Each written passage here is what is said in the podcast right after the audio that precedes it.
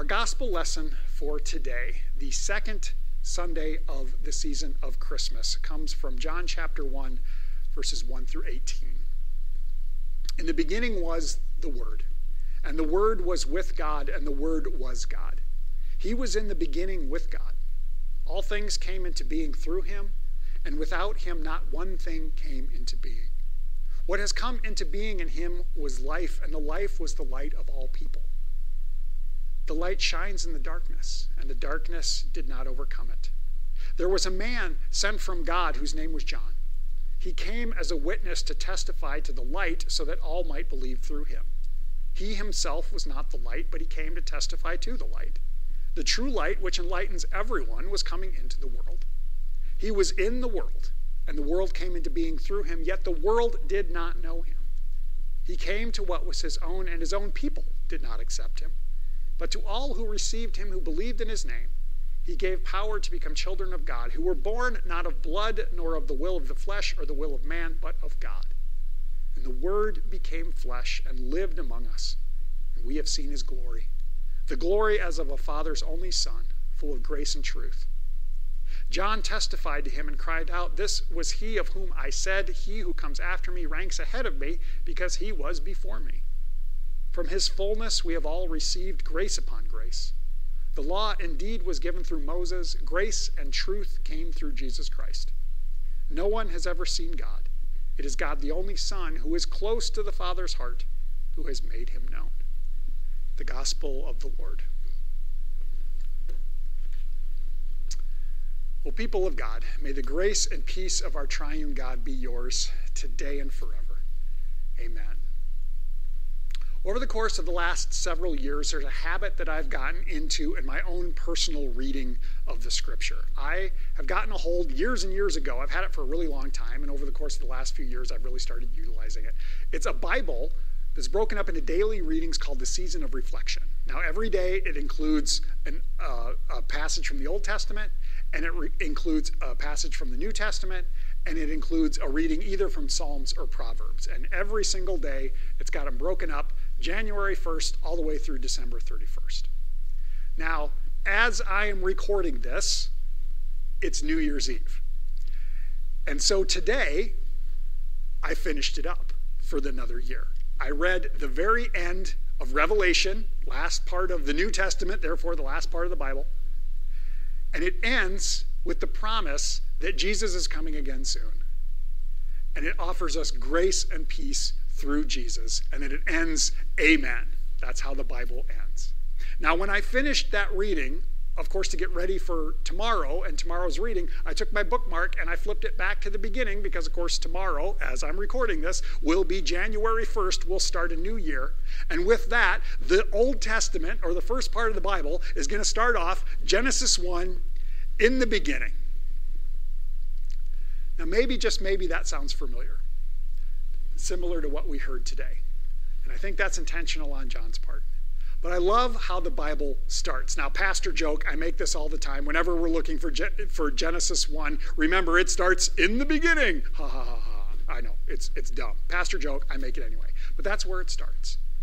And the Bible begins with this story. Whether we take it literally or whether we take it as a story intended to reveal truth to us, we have this story about how when our reality started, when it began, God already was whatever, whoever, however God is, God already was when our reality as we know it began.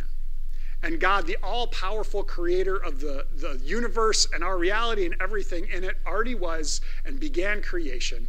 And what we have in the scriptures, not just in Genesis 1, not just in John 1, not just in Revelation, but everything in the scriptures talks about ways it is to be human in this reality and the ways that God is present and interacting with it. That's what we have over and over and over again in countless different stories that were recorded at countless different times in many different places in many different cultures by countless different people. That's what the story is the ongoing story of what it is to be human and how God interacts with that.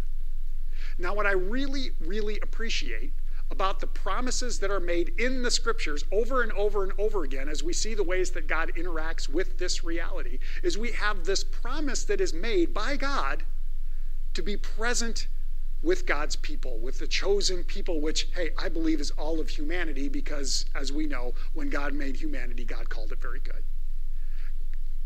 So we have these promises over and over and over again, made in many different ways that manifest in many different forms. And over and over again through the scriptures, we continue to have these promises of God who will dwell among us, who will somehow be present with us in one way or another.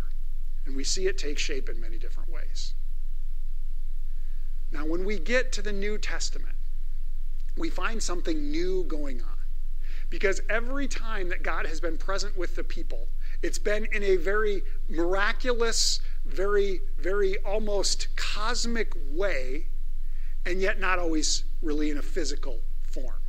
Sometimes we have God taking forms, like we hear in, in the Old Testament. We hear of God showing up in a pillar of fire or a pillar of smoke, and we have that presence that way. We have God dwelling in the tabernacle and then in the temple in this form. We, we have that. But it's the presence of God not really in a tangible form, but then we get into the New Testament and we see God doing something new because God desires to be with us. We have that promise, we have that statement, we have that mentality and that message in the scriptures all the time. This God who desires to be with us, that desires to be known by us as much as God seems to desire to know each one of us. And now something new is going on. Now, of course, we have the four different gospel accounts and we hear different beginnings to each one of them. But I think John wants us to go all the way back to the beginning, and that's how it starts in the beginning. It's the first three words of John's gospel, and it immediately takes our brains back there to Genesis 1 and the beginning. And we are reminded that in the beginning was the Word whatever the Word of God is, we hear that it's with God and it is God. And then all that creation stuff that we hear about in Genesis, it all happened through the Word of God, this Word that is with God and is God, whatever that means. In this moment, we're reminded that we have a God that exists in different forms or in different persons. This one God in three people or three persons that we talk about, the Holy Trinity God the Spirit, God the Son, God the Father and Creator. All these different expressions of God, which of course goes beyond our ability to understand. But isn't that the truth of God? God is so utterly other than we are and bigger than we are and exists in ways that go beyond our ability to comprehend.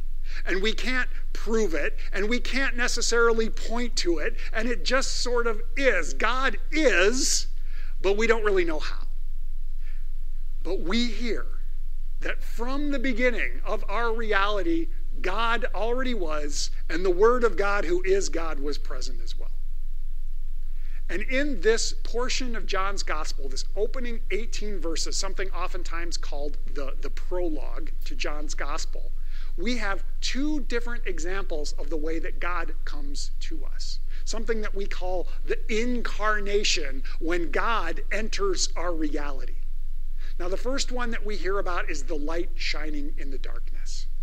That and, and that is all kinds of metaphor, and, and I'm not really going to go into that, but we hear that the light of God shines into the darkness that veils all of our eyes and begins to illuminate things.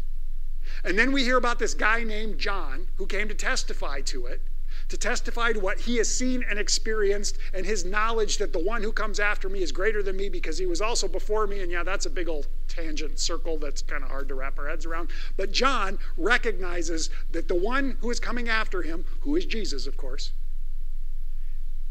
existed before him. And so his ministry points us towards Jesus. This is something that we had through the season of Advent back in December. And, and you know what? It's good, and it continues on here as well.